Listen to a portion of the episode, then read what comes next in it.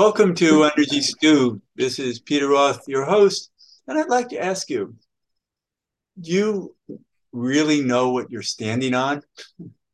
This planet? You know what's under your feet?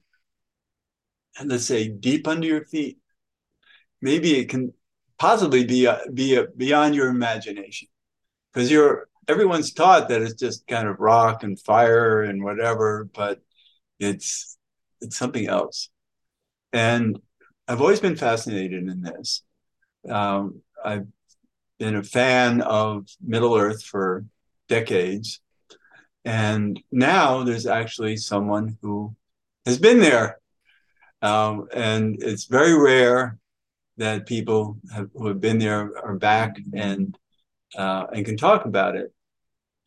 And so that's why I'm, I'm really thrilled to have Lowell Johnson on the show to talk about his experience, unexpected experience, to be taken into this middle earth reality that is a super reality, but it's so real and and it's something that we need to talk about.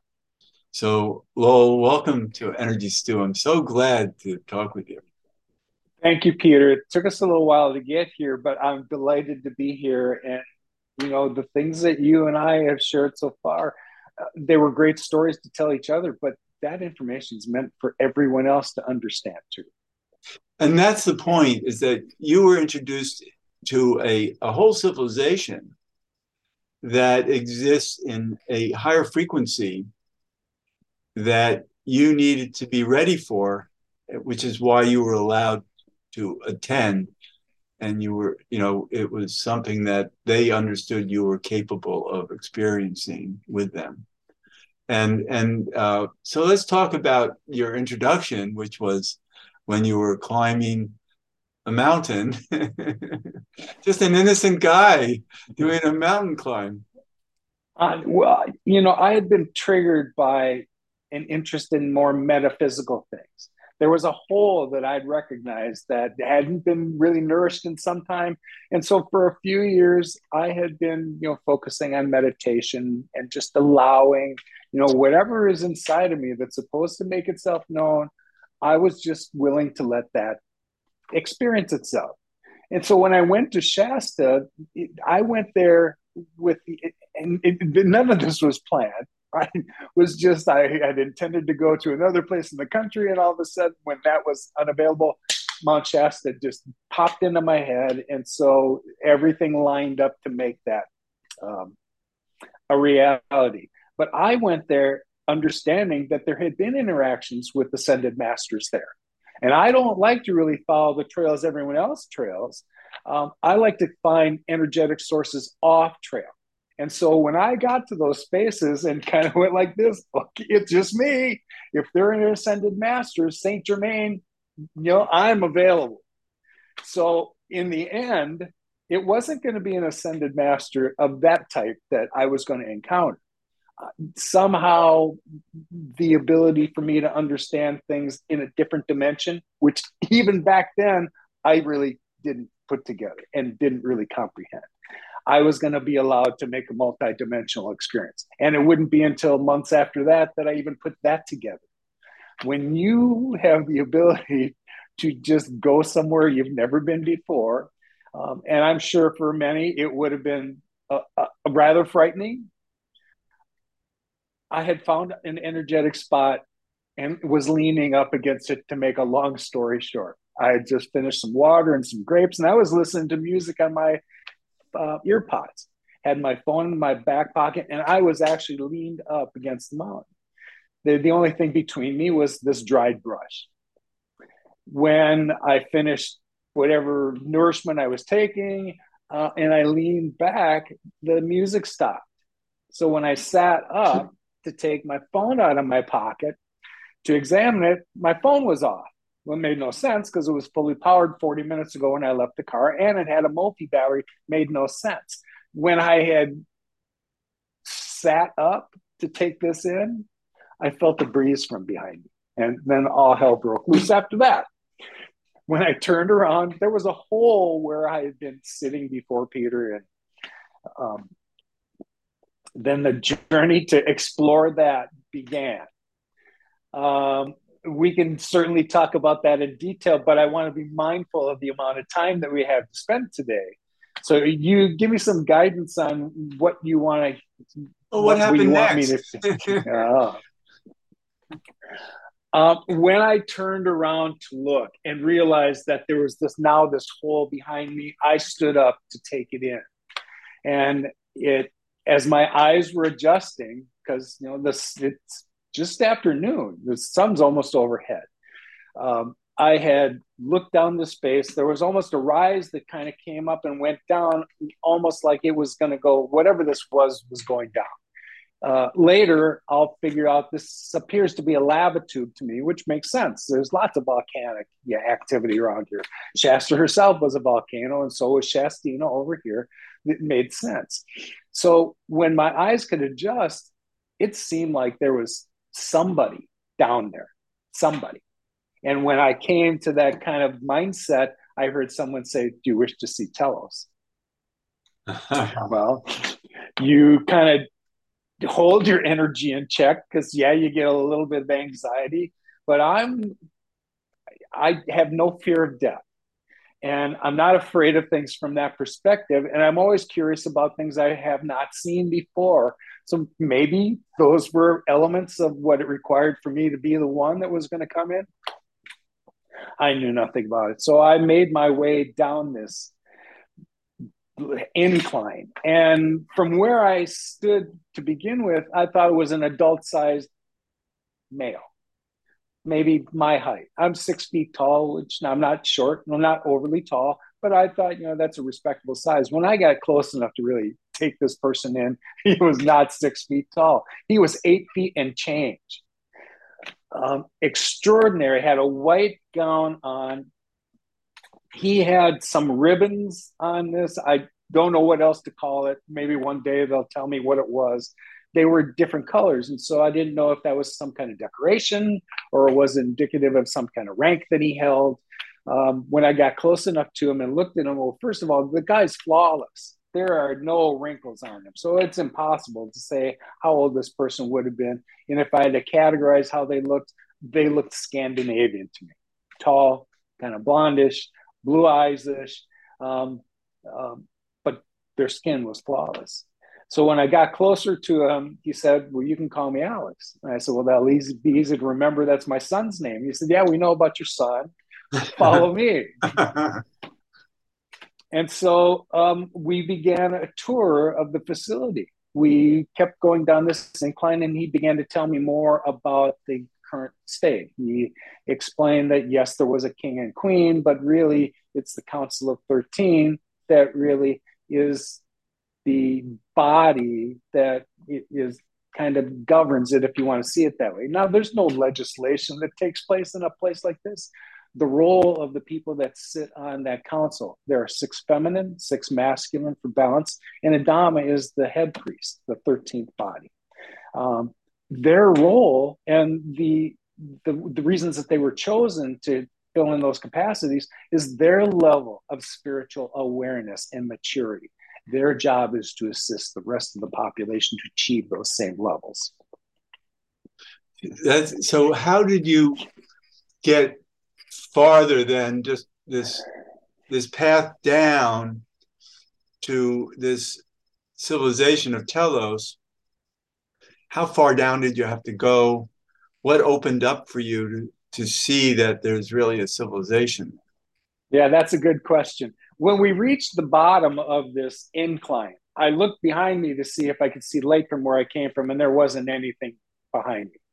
So there's part of me right now that when I keep replaying this wonders whether I stepped through a portal of some type. But anyway, when we got closer to the bottom, it opened up to an, a pretty large, I want to call it a staging area because I'm not quite sure how to categorize it. So here is this t- tube we came out of. As we get to this wide area, there are five more tubes straight across from me. And when I look from where we came in, immediately to the left, there was a platform. It's about six feet by six feet, and it appears to have two bucket seats on it. There's no console. That's all this thing is. And so off to my left, there's another one. And off to the right, there's another one. And as I'm taking this in, well, Alex makes his way to the left hand side of this. We'll call it a hovercraft because that's what it's going to turn into. And motions for me to get in the other one. As soon as my butt hit the, called it a hovercraft. Yeah. As soon as my butt was on it, this thing, it it hovered and we were headed through that middle tube on the other side. So the sensation of moving that we understand it. Um, hold on one second. I'll be right with you, Peter.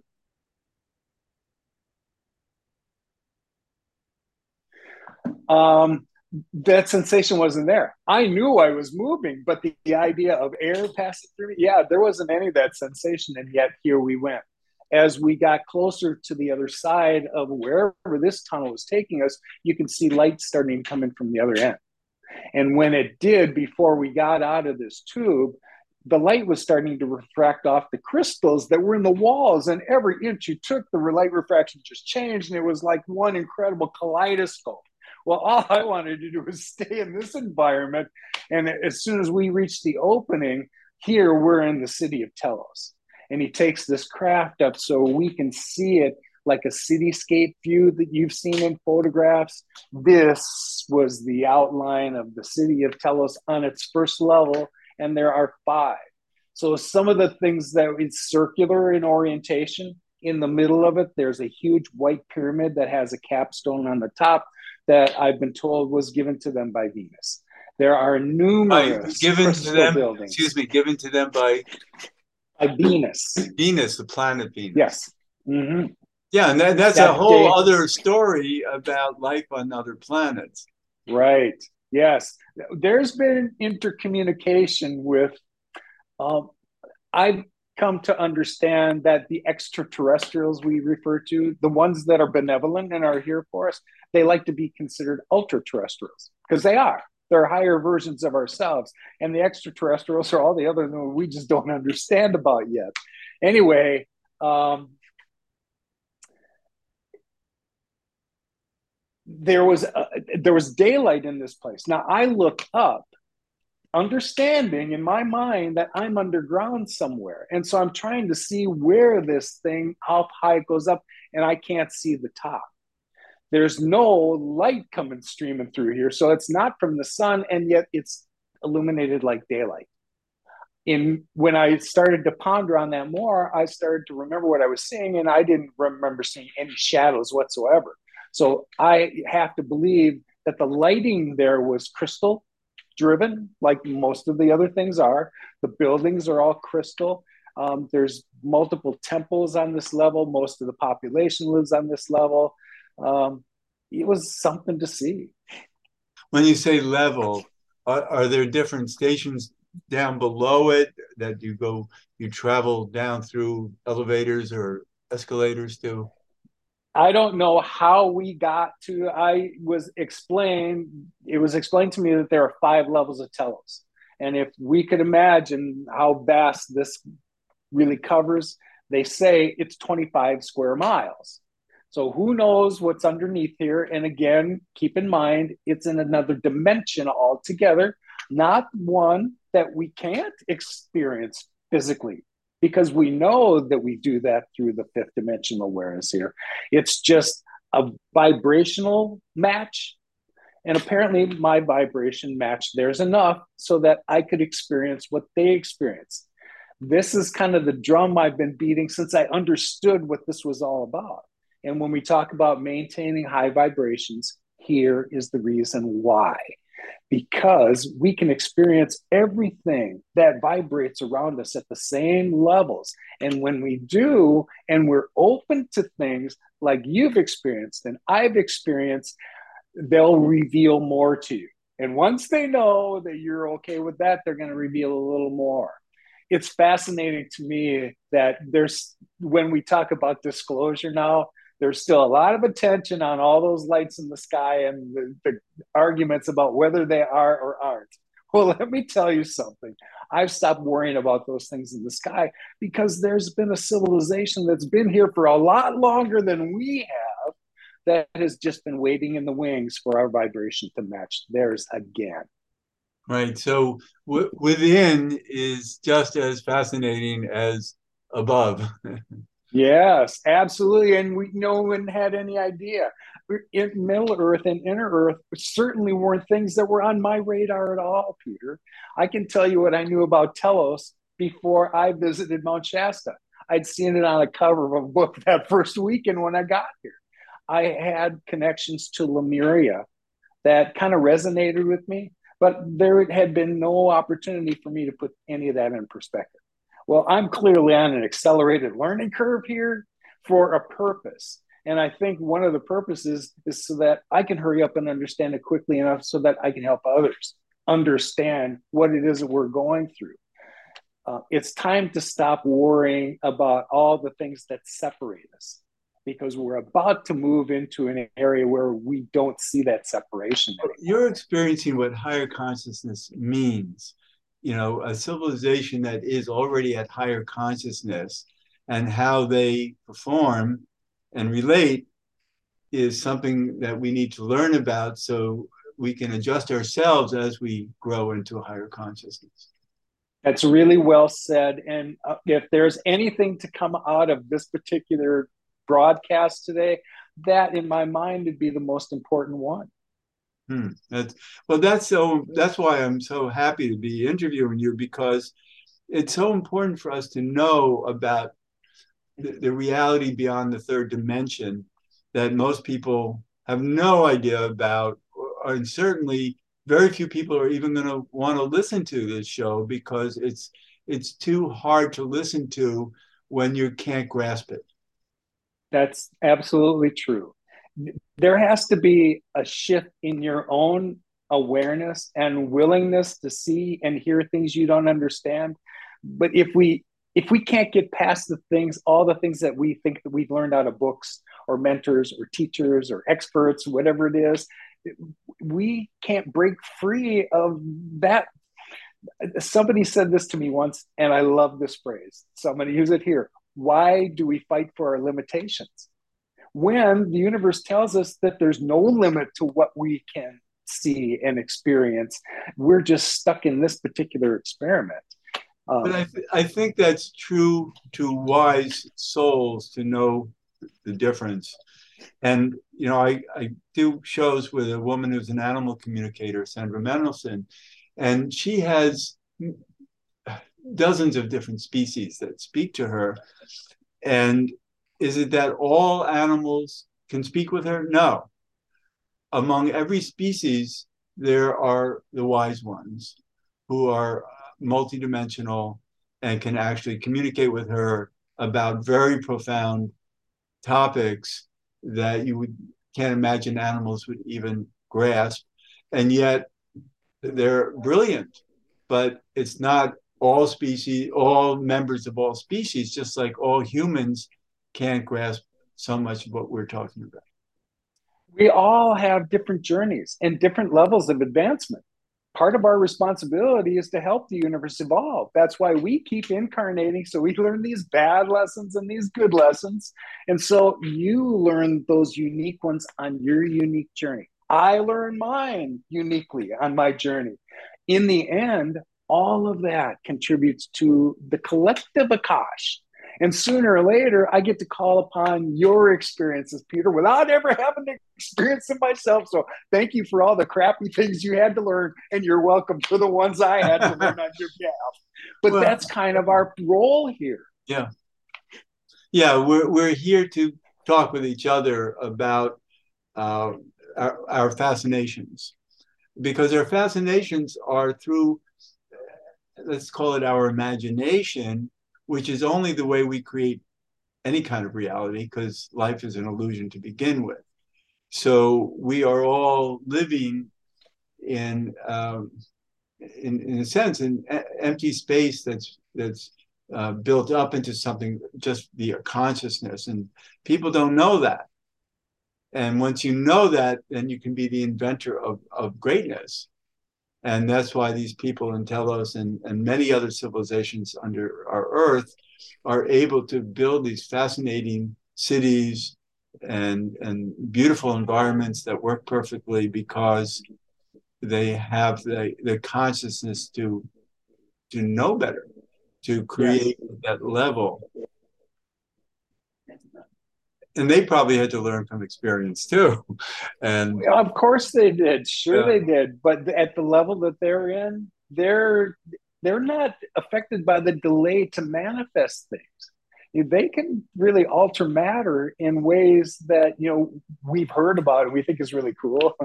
they can do that now, and the more evolved they get, the better they get at it the appeal between them and us right now is that they have some wonderfully advanced technologies, but they see things from a fifth dimensional uh, perspective, which isn't a, a, a, bad thing at all. But they've gone beyond duality. So they only think in those terms. But what does humanity have to offer them? Where does our creativity come? It comes from our emotion. So imagine taking their technology and our emotion wanting to improve upon that that's what everyone's excited to see what'll right. manifest when we right. get to the next level but it's not eliminating duality because duality exists at every level it's just the density of duality on our plane here yeah well I'm, no one's ignoring that and yes there are still lessons to learn from that they see beyond it the collective looks at it solution oriented not they want to point a finger at the other side on whose problem this was. We're beyond that. Well, I think there's a, a consciousness, a higher consciousness of, of truths of life that us humans uh, on the surface here can't identify because we're not of that vibration yet to identify truths. It's just like um, many years ago, um, I guess it, before the Renaissance, when all artwork had no perspective to it, because nobody could identify perspective. They, they could look at it all day long and they didn't know it was perspective and they couldn't paint it or draw it. And then all of a sudden they became conscious of it and all of a sudden it went into all their artwork. And and how could that be? How could they not have known they were seeing perspective? because their consciousness hadn't risen to that level. And so yes. think of what we haven't risen to. you know, I've asked to have some of those alleged you know, um, resources, those powers, I asked to get them back. Um, and some of them have materialized. I can't. I, one of the last things that Kumu, in, in future talks, we'll talk about Kumu and this hybrid that I met for what she was supposed to come along to. She had asked me last, she said, Can you move energy yet? And I said, What do you mean yet? She goes, Oh, no, no, you're going to be, you'll be to the point where you can manipulate energy and move it. I said, I'm looking forward to that day. So I want to be able to defy gravity and I want to move energy next. but their capabilities we all have in the next realm too we right. just we're so conditioned by what we think we know what we're capable of well, more than that what we see on our screen we're just we're not we're not capable of seeing beyond what our brains can behold. True. Our brain's just an interpreter. You have to let your heart core do the interpretation for you and there is where your inner being is already connected to all of that other greatness. You just right. have to tap into it and listen when the time comes that we're capable of tapping into it to listen at that level. I think that's what higher consciousness is bringing us. And until then, only unusual people like you uh, are given the access because and I, I i know that you know they've told you that you've had lifetimes where you have been an advanced being so it's not like you've never been there. It's just that you've chosen this lifetime on this planet now to be densely third dimensional. Yes. I came back for this purpose. I knew in this lifetime I was here for the handoff between this Earth's reality and the next Earth's reality. That. and that there was a role that I was supposed to play in that. That's what I came back here for. Yeah, that's that's incredible. And I'm so glad to know you and to talk about this with you because you're an ambassador of higher consciousness. uh, you know, it, it's hard to hear those words about yourself because I'm just like all the rest of you. Believe me, I had been in the business world and chased all the things that all the rest of us chase, but something snapped in me and showed me things beyond just this. And it took a while. You know, I told you I'm a Capricorn. If uh, somebody had to do due diligence with me, man, it, you have to dot every I and cross every T in order for me to really believe it for myself. The things that I put on my website were not, they were proof to me, Peter, not for me to tell you what to do. Here, use your discernment on what I found to be true, but this is what I found, and it's true. See, but that's what, what supports you so much is your attention to detail, your your ability to have discernment, and uh, and have perspective of of this journey that you're on, and being able to talk about it in a grounded way. I'm pretty sure that I recognize those things in myself. I've always been pretty grounded. It's not that I don't get lifted up every now and then and what I've been going through lately, I was told about a month ago. Um, make sure you're grounded or you'll be swept away. Well, I can see how that would happen. I'm I I start to hear from more and more people, and it's wonderful. That was really the reason for all this is when they start to go through these changes themselves. And they're like me, they're looking for a touchstone I've made myself available for that. That's I'm great. not here to tell you anything. I will tell you what I've experienced and use your own discernment and tell me if it resonates with you. So we've really run out of time, and I want you to let people know where they can find out more. The easiest way to find my website these days is just type Lowell Johnson, L O W E L L J O H N S O N dot info, and you'll go right to it. Oh, good. If I was to explain the website to you, it's always confusing. So this was a suggestion my guides actually made a month ago. You need to make it easier for people to just type in your name find it. Mission accomplished. Yeah, and that's why I guess you've been given an easy name to type in. well, so they say. I was never fond of Lowell Johnson. I was named after my father, and anyway. Okay. So this is wonderful. Thank you so much. And we'll be talking again because I want to know more. And I'm sure our audience wants to hear more. So Lowell, thanks so much for being a guest on Energy Stew. Thank you for inviting me, Peter. I'm looking forward to doing this again. Good. Thank you. And this is Peter Roth, your host of Energy Stew at prn.live. I can be reached at peter at heartriver, H-E-A-R-T river.org. Uh, Thanks so much for listening. And I, would love to hear from you. Okay, bye.